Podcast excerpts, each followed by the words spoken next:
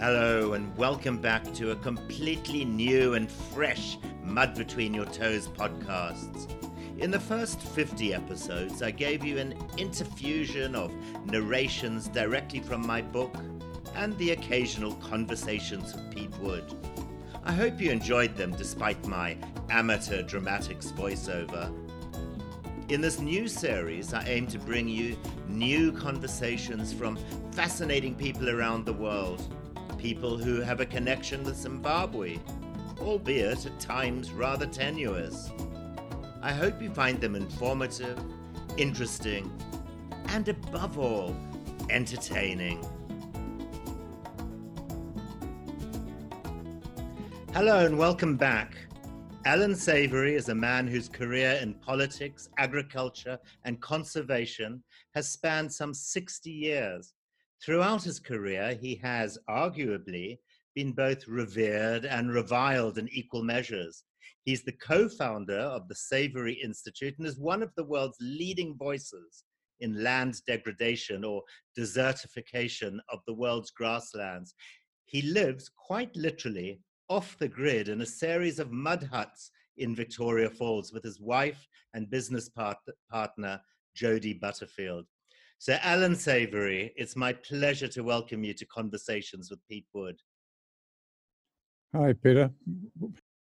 Uh, before we talk about your extraordinary ecology and conservation work, perhaps we can talk briefly about your early political career. I think it's safe to say, Mr. Savory, you were a bit of a firebrand. When I was a teenager, your name was often mentioned at the lunch table at my grandmother's in the 1970s. And my mum's side of the family were quite liberal and agreed with what you had to say. My father's side were vehemently opposed to you.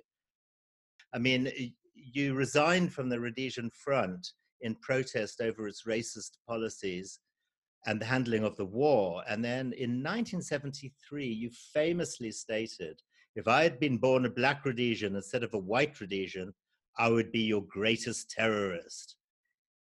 Obviously, with hindsight, it's a pity no one listened because um, the reaction to the statement led to you being ousted from the, the party, didn't it?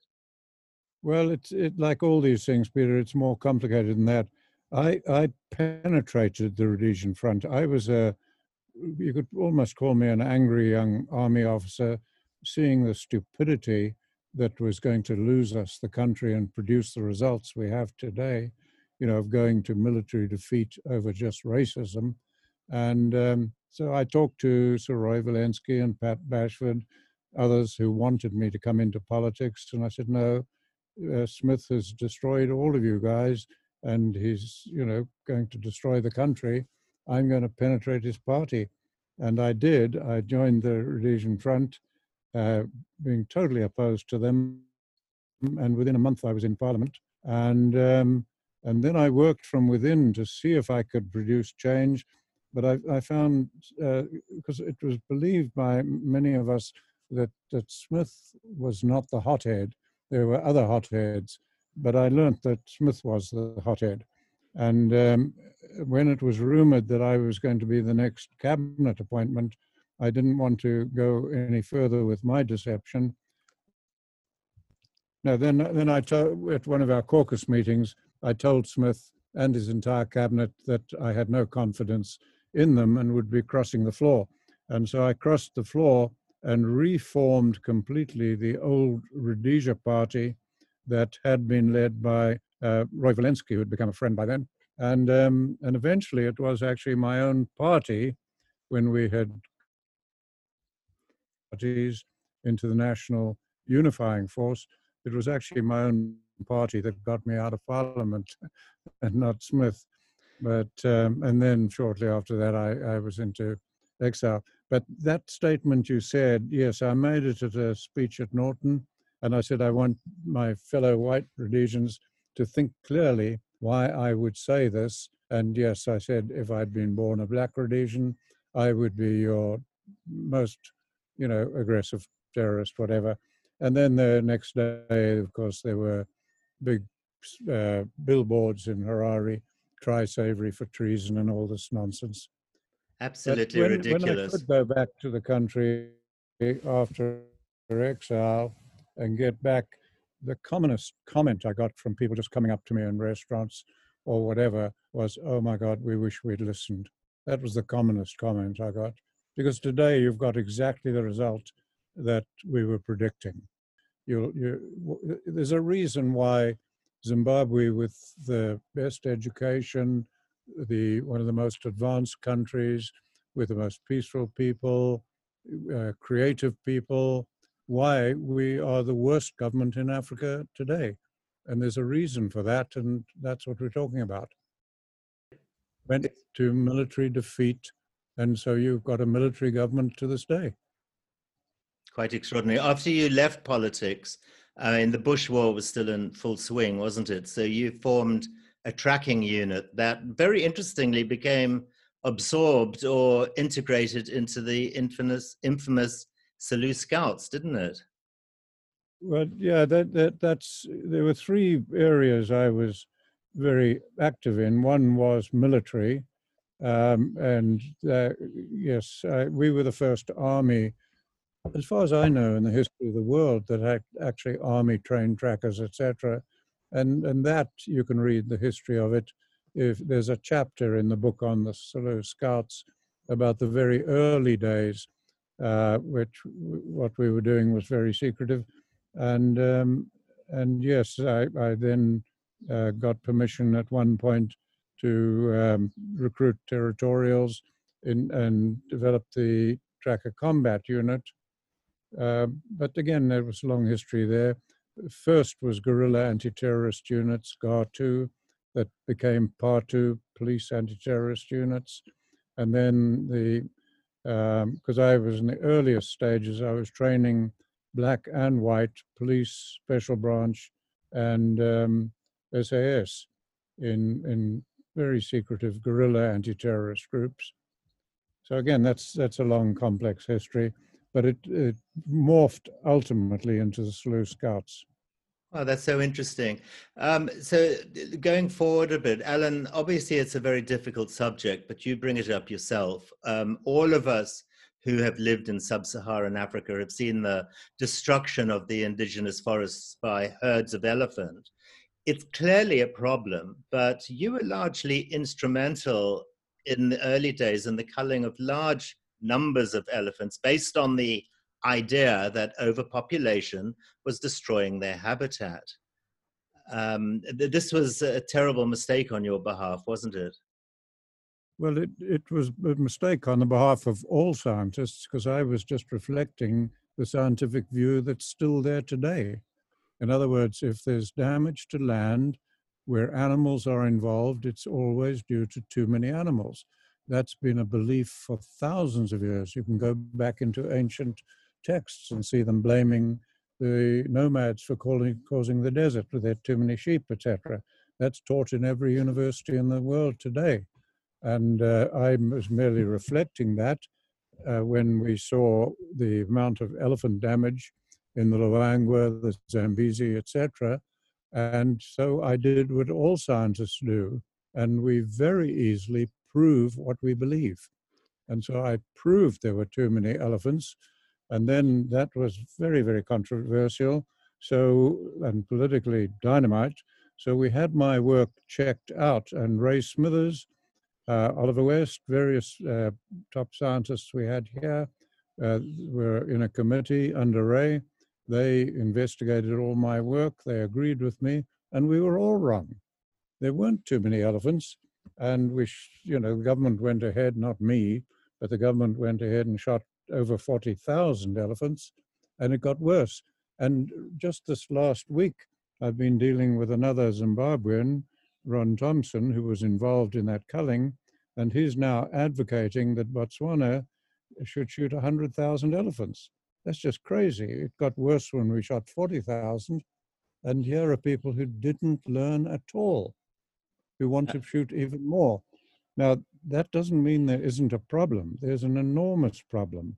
And if you come here, where I'm talking to you from, you know, at the Victoria Falls, we're surrounded by, I think it's a total of 36 national parks in this region, and they are our best or worst, depending on how you look at it, examples of habitat destruction, biodiversity loss, uh, causing desertification, causing climate change. And national parks should never be examples of that, but they are. And that's under the exact same thinking that tragically scientists didn't learn.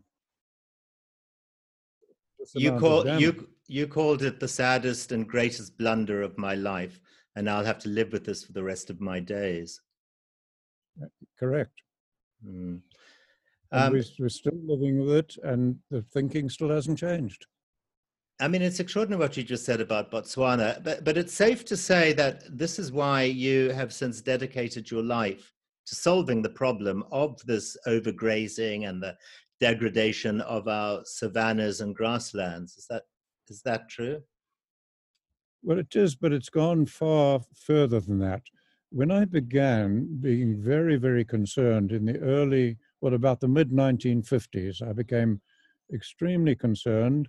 And then it was the degradation of national parks that we were forming that I was seeing. And then as I went up to Senegal and other countries and saw the extent of it, I realized it was not just wildlife, it was human habitat.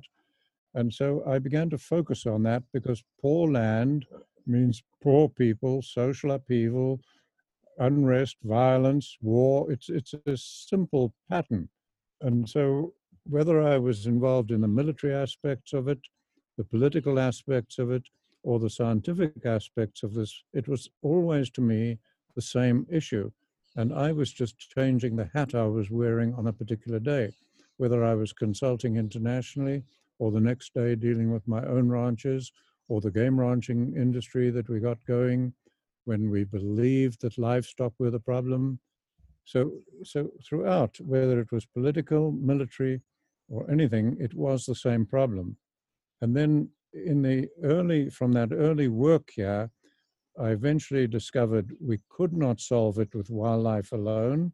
Then I discovered that we absolutely had to use livestock and that I had been completely wrong because I had gone around the country absolutely condemning livestock more than any environmentalist does.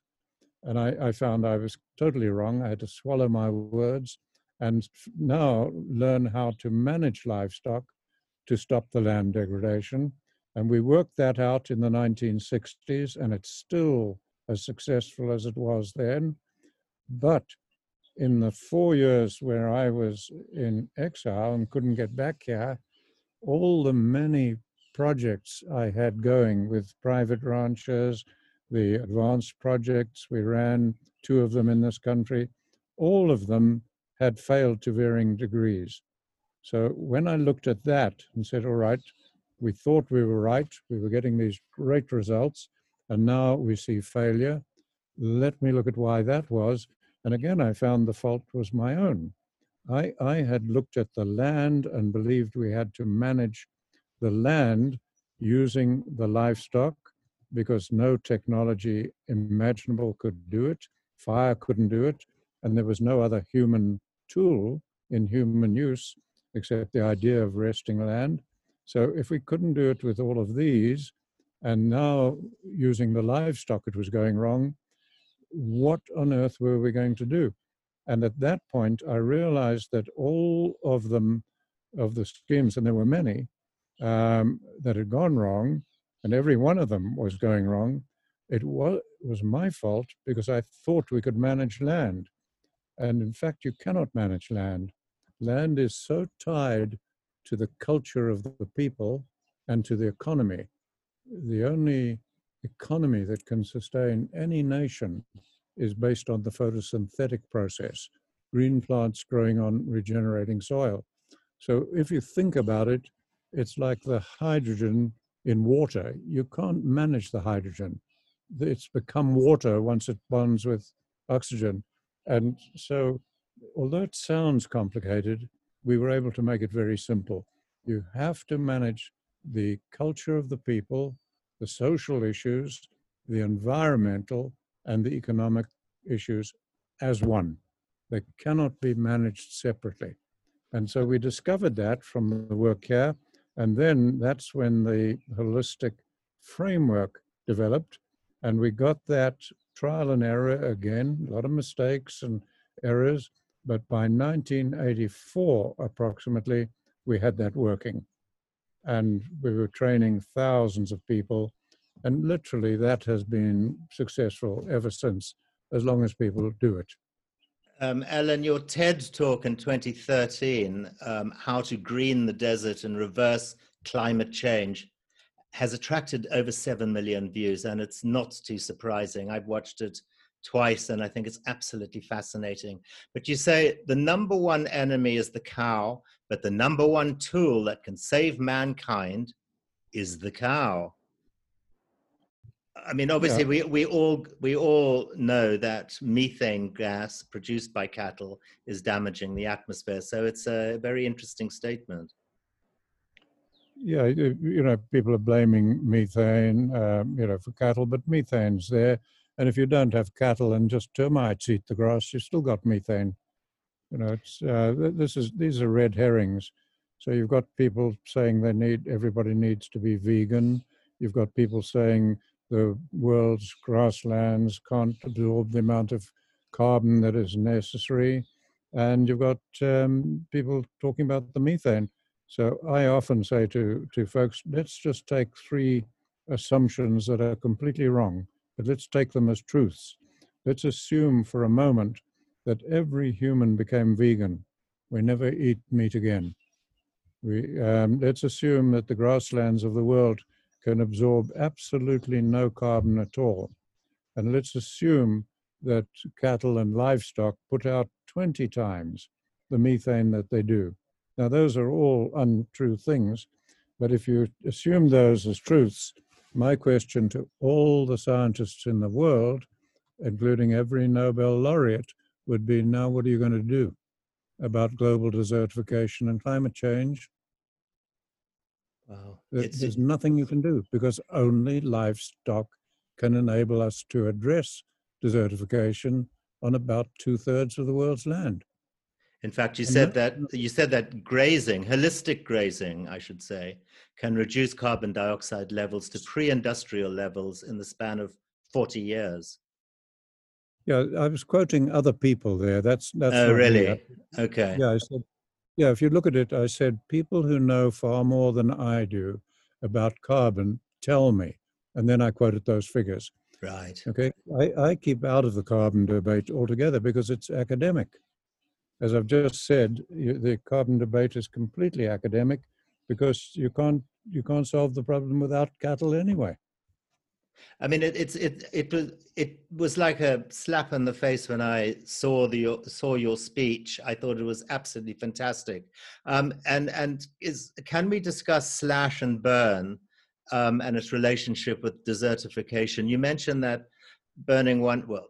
Perhaps you're quoting someone else, but burning one hectare of grassland gives off more pollutants than 6,000 cars. And in Africa alone, every single year, more than 1 billion hectares of grassland is burned. And let's not, we're not even talking about the Amazon basin or Southeast Asia.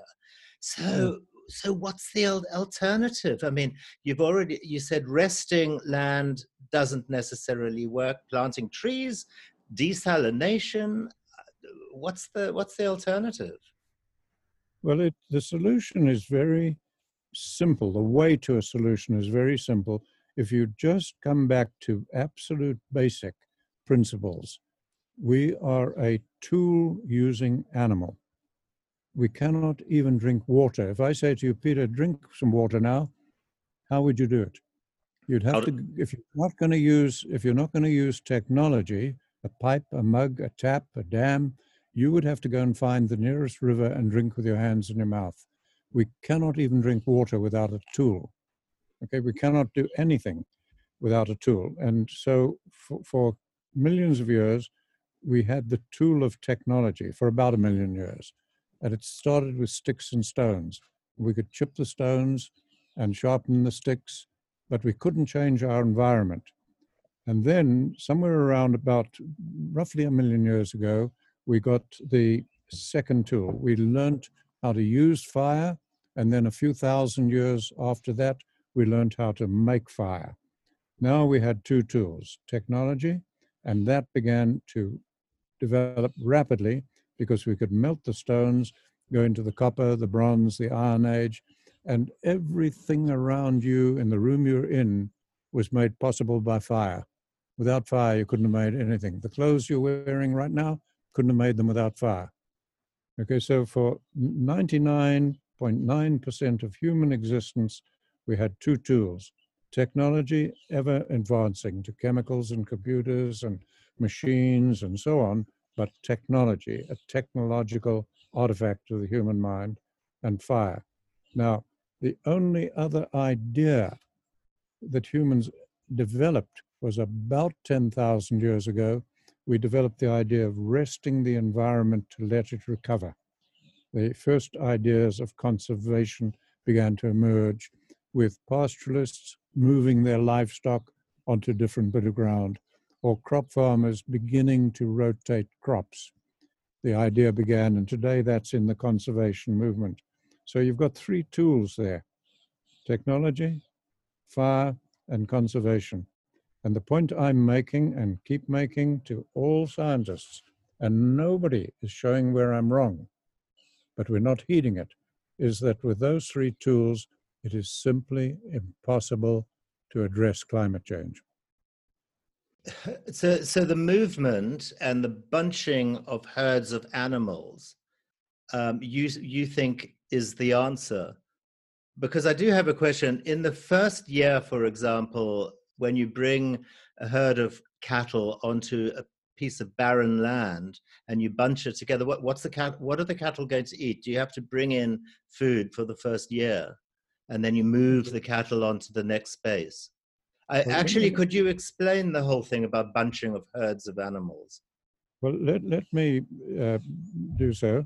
First, it's not the answer. You said it's the answer. No, it's that's what has to be done on about two thirds of the world's land, all right? It, but not in humid environments.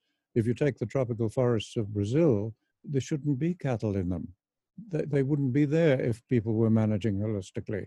That would be illegal. It's so damaging. So, where it's appropriate and the decisions are made holistically, socially, environmentally, economically, and cattle are, or sheep or goats or camels, some animal is essential to address desertification, for example, then the the dilemma we faced here in Zimbabwe in the 1960s when I realized that was how the hell to do it. Because we'd had 10,000 years of extremely knowledgeable people, pastoralists. They knew more about their land, they're tied to their land, their livestock. That was their very culture, and they had created the great deserts. So we knew that bunching and moving the animals caused desertification. So that left me thinking, well, what the hell do we do? And then we looked at all the modern range science, fencing development, grazing systems, rotational grazing, etc., and that had accelerated desertification. So in this country in 1960s, that's the position we were in. And nobody in the world knew how we could use livestock that we had to use to reverse desertification. And as I mentioned in the TED talk, what I did then was I said, okay, I'm not going to reinvent the wheel. This is very complicated. Voisin, the French pasture scientist, had shown us that some sort of planning process had to be developed. I had tried his process and I'd fallen on my face here. It was more complicated here than in French pastures. I believed he was right, though. And I said, all right, let me look around the world. Who in any profession has developed planning processes to deal with very complicated changing situations, constantly changing, which is what we had. And I looked at businesses and business schools and everything, and they had wonderful planning processes, but you had to have an MBA or whatever it is to understand it. A simple pastoralist wouldn't.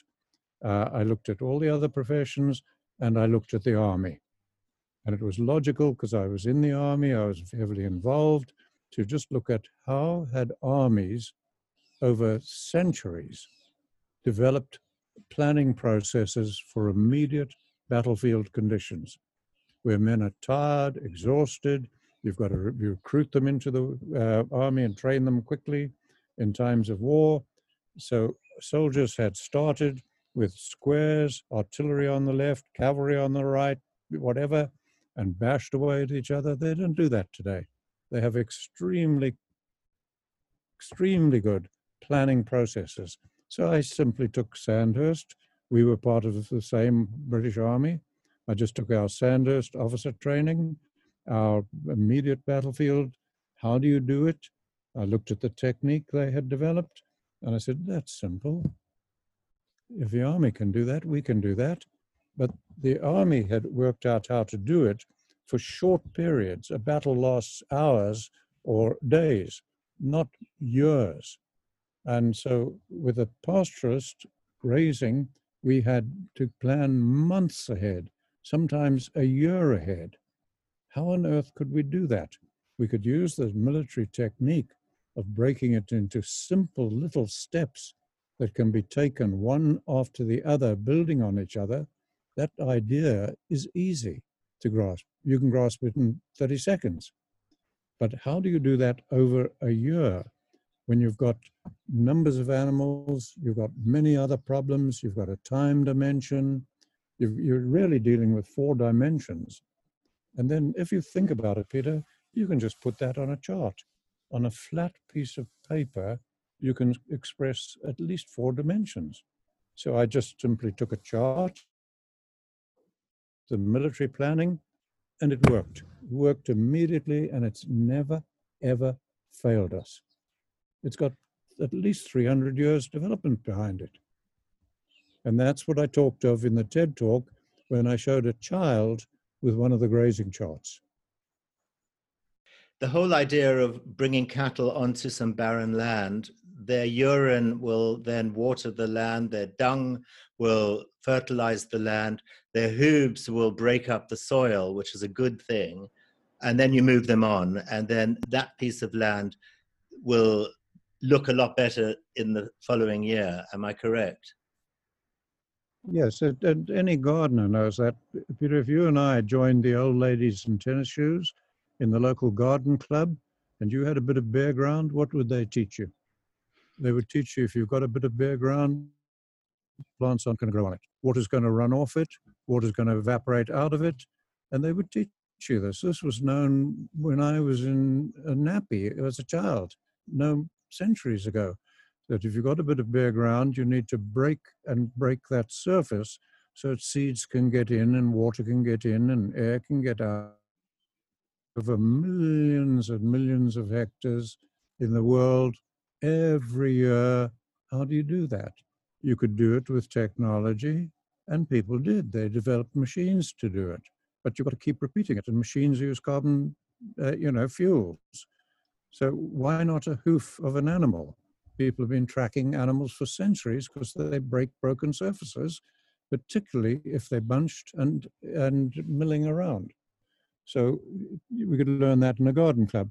Now, the second thing you would learn is that if you've got bare soil, you need to put some mulch and litter on it to shade it a bit and control the temperature, and then more plants will grow and less water will come out of it. So if you've got standing dead grass, as we have all over this country, at the moment I'm looking out at masses of dead grass standing as I talk to you. And that grass is dead for the year, and we've got to get it down on the ground. Now, we could use technology. We could burn it, but that exposes the soil. Technology it becomes impractical because of the use of fossil fuels and the scale on which it's going to be done. And I know what we'll do we'll bring in the cattle and we'll just trample it down. So again, you see, it's it's just basic common sense. And then at the garden club, they'd have taught you that if you've got bare soil and you're going to put some mulch and litter on it, plants will grow a lot better if you just put some dung and urine on it. Lo and behold, this is what livestock do. They trample and break bare surfaces. They trample litter to the ground to cover the soil, and they provide dung and urine so we use the livestock to do that in the planning process. Now, Why do livestock cause damage? They cause damage because they're too long on the land, not because of their numbers. And once we discovered that, we could just say, okay, we've got to concentrate the animals to get the dung, the urine, the trampling, but we've got to keep moving them so that they never overgraze or overbrowse plants. So plants have got to be exposed to the animals for one, two, three days, not much more than that in the growing season. And now we don't bring those animals back onto those plants until those plants have recovered. So those principles, I've just said them to you and you've got them. There's, there's nothing more to it. All you have to do now is work out how do you do that on ranches and farms and pastoralists where you've got the culture, the society, the economy, all of these things to be brought into it. And so that just becomes a planning, good planning process. Uh, the, the whole planning thing, we'll get to that in a minute uh, because you speak about that quite a lot.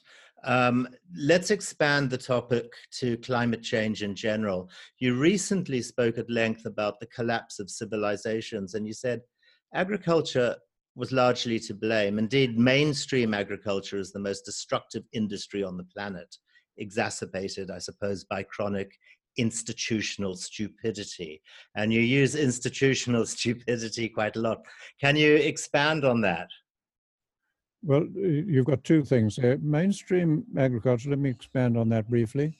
If you use common sense, which humans have a lot of, but institutions don't, an organization is almost incapable of common sense, but an individual can. So, as an individual now, just think about agriculture. Even if you're a townsperson, should agriculture be based on the biological sciences or on something else? And most people will say, well, clearly on the biological sciences. Now, if you look at mainstream agriculture in the world, what is it based on? It's based on chemistry, which is not the biological sciences and it's based on marketing technology. So you've got marketing of technology and chemistry as the basis for mainstream agriculture. So there's no surprise to the fact that if you just take one statistic alone, the production of dead and eroding soil, the United States uh, has led this, and the world figure is much like the United States figure. If you look at the United States, and you ask anybody in America, what is America's greatest export? They will tell you it's grain or it's timber or it's machinery or it's whatever. They'll give you a whole lot of things. No. The greatest export from the United States every year is dead, eroding soil. That's because of mainstream agriculture, essentially. So that, that amount of eroding soil, if you look at the global figure, it's equal to 20 times as much dead eroding soil from agriculture as food we need for every human alive today. That is a terrifying statistic because institutions, organizations, universities, governments, environmental organizations, all of these have based agriculture essentially on technology, uh, te marketing of technology and chemistry.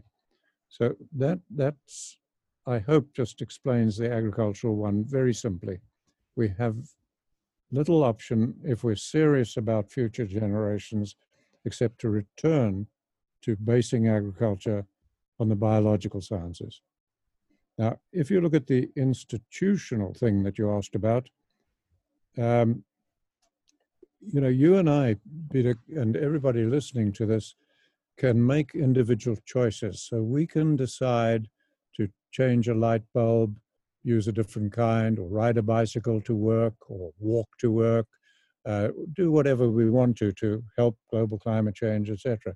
But to uh, deal with agriculture, climate change, desertification, megafires, any of these issues, we have to do it through organizations.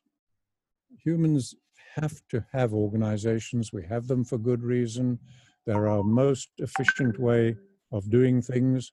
They're our most efficient way of using capital, sharing things, etc.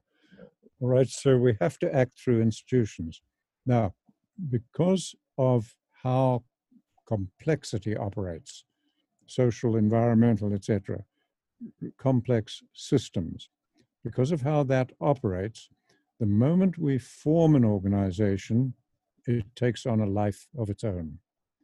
And a human organization, if you read the research and observe, does not behave like a human being behaves. A human behaves differently.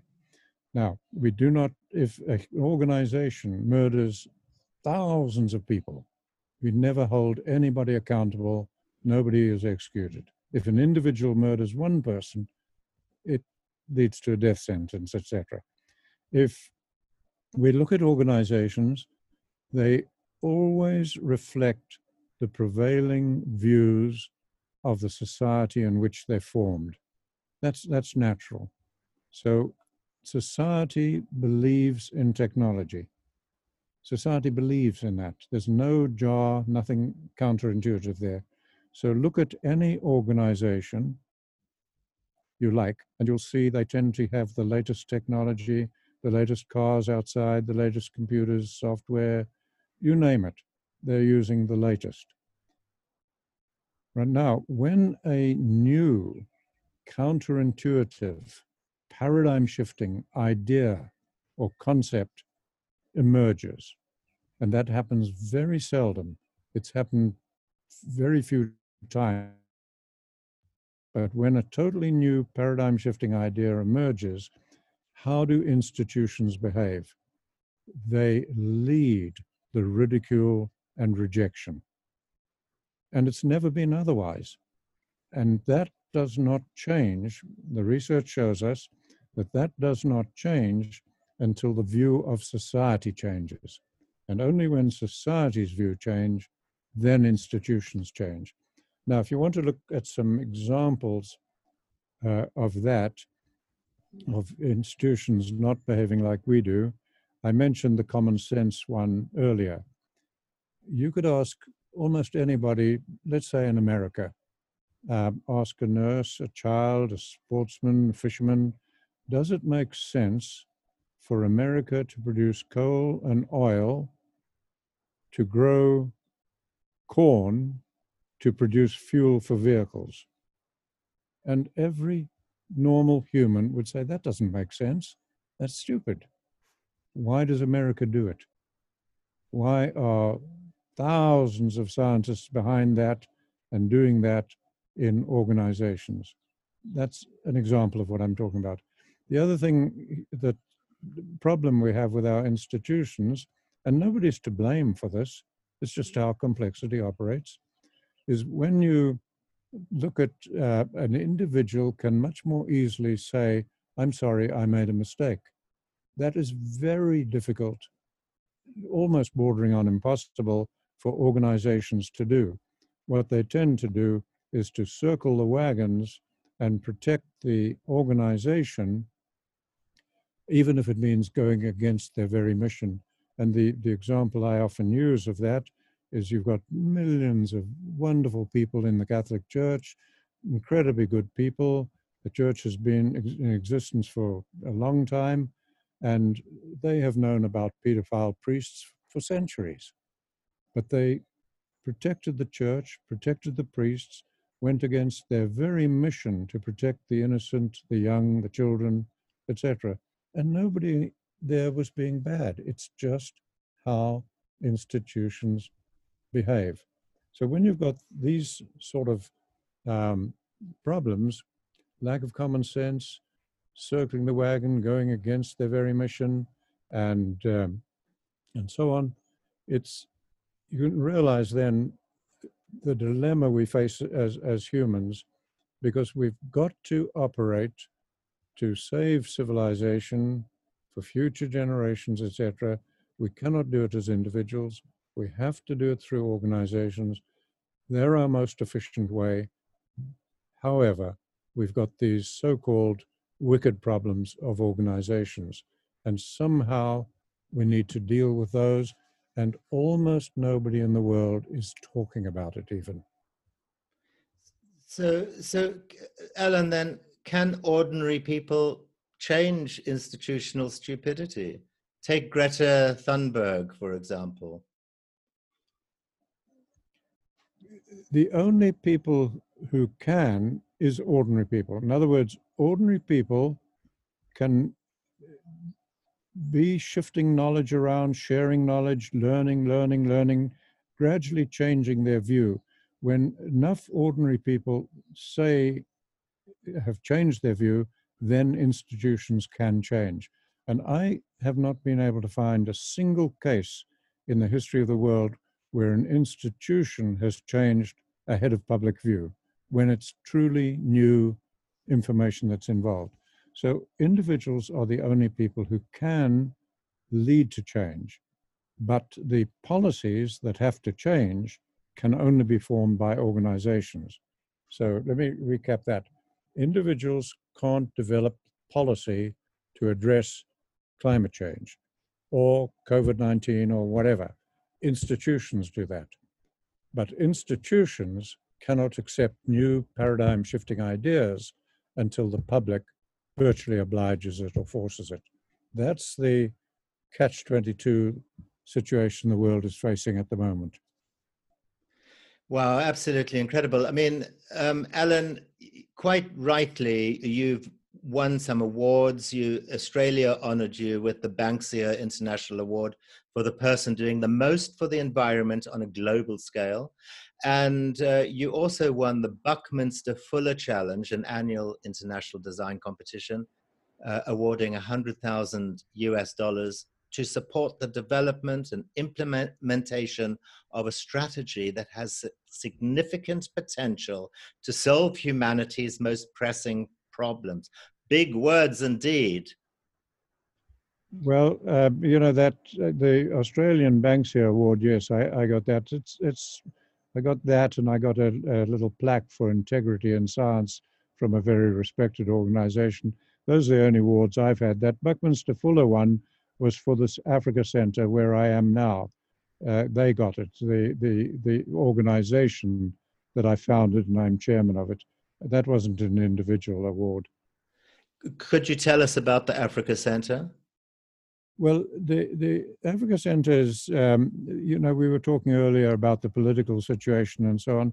I had my main home was here near the Victoria Falls. It was a 45,000 acre ranch I had, and I had bought it from the government as state land and then knowing its value because I had such a diversity of, of wildlife on it, I willed it back to the nation. So it would go back to the nation as a national park on my death. Um, for various reasons, the government was acting against me and trying to stop private research in wildlife, etc. And they took that land and actually made a law so they could. And I lost that and in, and many people here lost their land to try to cover up the, that event. That's a three-hour debate in Parliament. You can read it in the Hansards of, of the Zimbabwean Parliament. Now, when I came back after the war, I still had two other properties when I could come back from exile. One 300 miles to the south in Matopos Hills, I sold to the government to settle people on, and then I had this property here, and it, it's relatively small. Uh, it was only about, uh, I think, 15,000 acres at the time. Uh, that, and what I decided to do with this property was to donate it for the good of the country uh, to for the benefit of all the people of, of Africa. So that's why it's called the Africa Center for Holistic Management. And we, what's happened is I've was able eventually to work out how to do that by forming a trust. So there's a trust here that owns this land, and that the trustees are the five chiefs of the area, and then they're replaced as they die by the next chiefs. And then for my life and my wife's life, we're trustees as well. And then that trust charges a non-profit organization, the Africa Center for Holistic Management, with the management of the land, the wildlife, etc. And so we have a training entity here, and people, I think, from well, over 30 countries have come here for training. And now we've got about 50 locally led and locally managed holistic management hubs on six continents, all modeled on this. But uh, so that's what it is. And uh, it's, it's great fun to uh, be here and live here amongst the wildlife. And we we just do an awful lot of training of people here on uh, how to manage holistically. I mean, and not surprisingly, you've been praised by Prince Charles, and and you and your wife Jody Butterfield have written at least six books, um, not to mention numerous articles. Um, so, what comes now? Do you feel positive about the future of our, of our planet? Uh, that's a, a, difficult one. Yeah, we've we've only written the really the textbooks and the handbooks, and it's in the third edition. When you ask about the future, one of the things that gives me most hope is that I read a survey a while back which said that the young generation uh, coming up now, that a higher percentage of them want to live a truly meaningful life than ever before. Previous generations apparently we're more interested in money, power, position, etc. Um, and I'm really heartened if, if young people want to live a truly meaningful life, we might see a chance, a change. Um, you know, the Greta Thunbergs of the world, the young people, they, they are so right to, to protest and demand change. But what change are they demanding? More of the same? Because unless there is a serious attempt to address the cause of climate change, we're offering the young people no hope of anything but a very grim future. Now, that's my worry. If we can get um, the world leaders to focus on the cause of climate change, there's great hope. If we don't focus on the cause, again, just come back to common sense. If you've got a problem and you address the symptoms, and you don't address the cause, your chance of failure is 100%. Wow. That's my simple message to the world. Now, what is causing climate change? If you asked your audience listening to this, you ask almost anybody in the world, you'll be told livestock is causing it and coal and oil are causing it. If you can now fall back to common sense, you would say, hang on, those are resources. They're going to be needed for centuries to come. How on earth can a resource cause a problem? If you listened to the consensus of scientists in the world today, Peter, I think we've got almost complete consensus among scientists that humans, human actions, are causing climate change. All right, now if you take that statement, what does it mean? It means that humans are causing climate change by the way they manage resources and develop policies. There's no other way that humans can cause climate change except by how they manage resources. And we manage resources every day in our farms and on our land and our fisheries and oceans, and so on. And we manage resources tremendously through policies. So, so if we just take common sense, once more, you've got nearly 100% agreement by scientists that humans are causing climate change. If you just use common sense, you say, well, how do they do that? Well, it's how they manage resources through daily management and policies. All right, so that now, to my logic, is unarguable. So if that is unarguable, why isn't anybody in the world talking about that? About management. All we're doing when we go to the successive COP meetings, there have been 25 of them, you get confusion and chaos, confusion and chaos. And about every 10 years, you get sustainable development goals developed. And about 10 years later, we develop them again in a worse situation. And that we just keep repeating this pattern. And if you look at all the uh, conference of parties, you know, about climate change. They, they, it, in the last 20, 25, it just ended in chaos. And that just keeps happening. So I'm optimistic about the future if the Greta Thunbergs of the world and the young people start saying, hang on, let's look at the cause of climate change. Otherwise, we have no hope. I don't know how to bring that about. Mm. Alan, it's incredible how quickly the time goes. Uh, so, briefly, before we go, can you tell us about your home in Victoria Falls? I watched a fabulous documentary about it. You're quite literally off the grid, which is a fantastic thing in Zimbabwe, I suspect.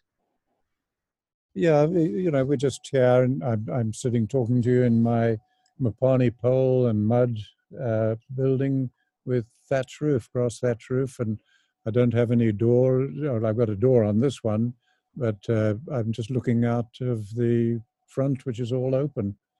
Uh, so it's pretty cold in winter. And yes, I'm talking to you on a computer because I've got four batteries next to me here and four solar panels outside. Um, yeah, it's, it's a wonderful way to live.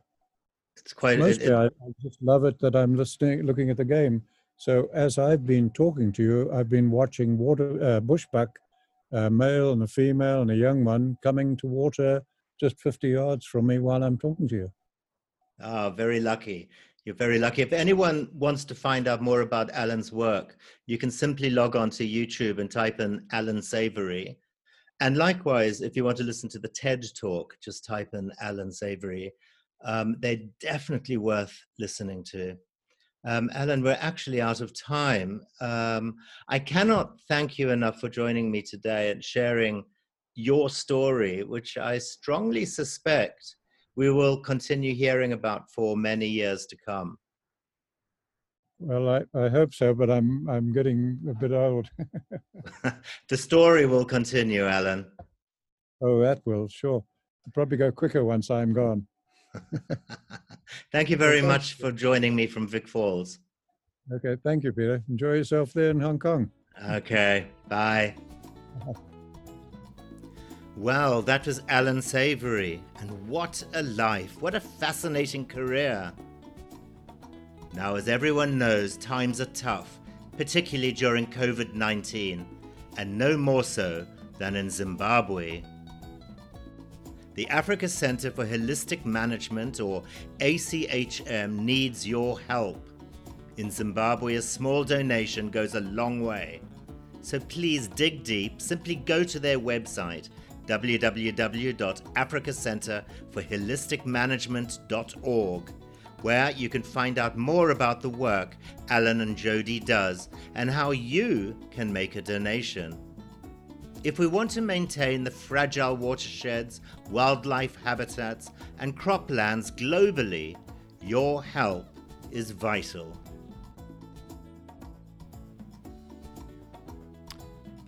Well, that's about it. Thank you so much for listening to me, and remember, you can tune into my new episodes of Mud Between Your Toes via iTunes, Google Play Music, Stitcher, Blubrry, and Pocket Casts. Don't forget, you can always buy a copy of my book on both Amazon and Kindle. And I also welcome comments by email on mudbetweenyourtoes at gmail.com. Goodbye.